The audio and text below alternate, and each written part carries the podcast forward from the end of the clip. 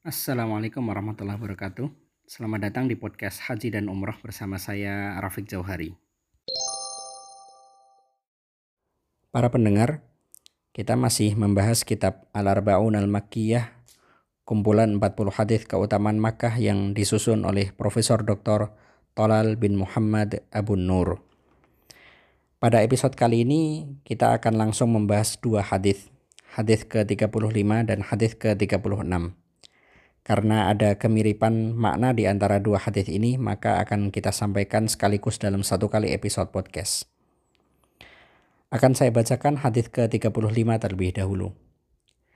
An Aisyah radhiyallahu anha annaha kanat tahmilu mimma zamzama wa tukhbiru anna Rasulullah sallallahu alaihi wasallam kana yahmilu.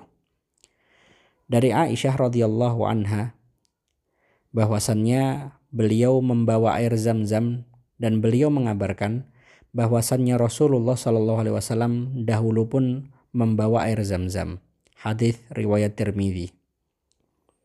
Kemudian hadis ke-36 An Ibni Abbas radhiyallahu anhuma qol qala Rasulullah sallallahu alaihi wasallam khairu ma'in ala wajhil ardi ma'u zamzama fihi ta'amun minat tu'mi wa shifaun minas sukmi dari Ibnu Abbas radhiyallahu anhuma ia berkata Rasulullah Shallallahu Alaihi Wasallam bersabda, sebaik-baik air di muka bumi adalah air zam-zam. Air itu mengenyangkan peminumnya, sebagaimana makanan mengenyangkan orang yang makan. Dan terdapat obat dari penyakit. Hadis riwayat Tabrani. Para pendengar, dua hadis ini saling menguatkan bahwasanya yang pertama air zam-zam itu adalah air terbaik di muka bumi tidak ada air mana pun yang melebihi eh, keutamanya dibandingkan air zam-zam. Oleh karena itu, kita diajarkan oleh Aisyah radhiyallahu anha, istri Rasulullah wasallam. Kita diajarkan untuk membawa air zam-zam. Membawa pulang, membawa bepergian, ini termasuk di antara hal yang disyariatkan. Maka ketika kita diberikan kesempatan kelak bisa mengunjungi tanah suci entah itu dalam perjalanan ibadah haji ataupun dalam perjalanan ibadah umroh, sempatkanlah untuk membawa air zam-zam.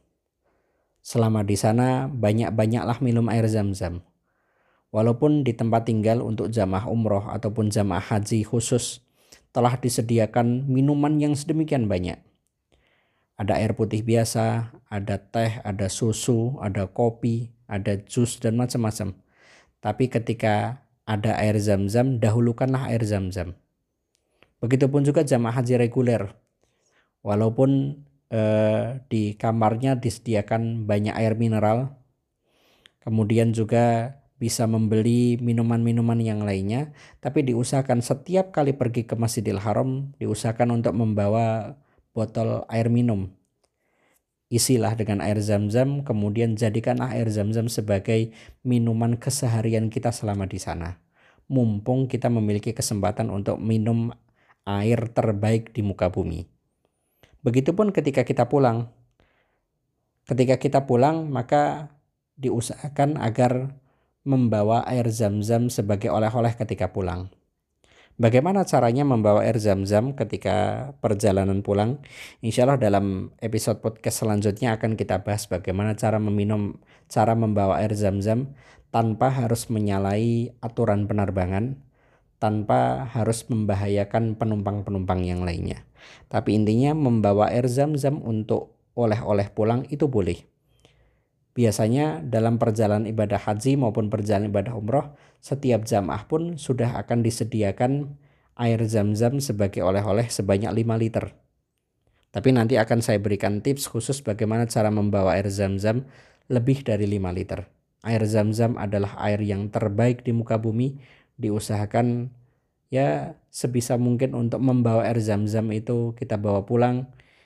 Kita berikan kesempatan keluarga kita untuk merasakan air terbaik di muka bumi, baik dari sisi kandungan eh, kimiawi yang ada di dalamnya ataupun dari sisi keutamaan dalam uh, Islam.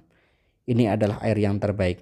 Kalau misalkan kita diberikan kesulitan untuk membawa air zam-zam lebih, di Indonesia pun banyak yang menyediakan air zam-zam. Biasanya eh, penyelenggara ibadah umroh, penyelenggara ibadah haji itu menjual air zam-zam yang insya Allah kualitasnya terjamin eh, asli. Karena memang bukan suatu hal yang eh, rahasia. Sekarang ini di Indonesia banyak yang menjual air zam-zam tapi ternyata eh, air zam-zamnya buatan. Ini eh, yang hendaknya kita bisa hati-hati. Eh, terima kasih sudah mendengarkan episode podcast kali ini menjelaskan tentang keutamaan air zam-zam. Hadis diriwayatkan oleh Imam Tirmidzi dan atau Broni. Assalamualaikum warahmatullahi wabarakatuh.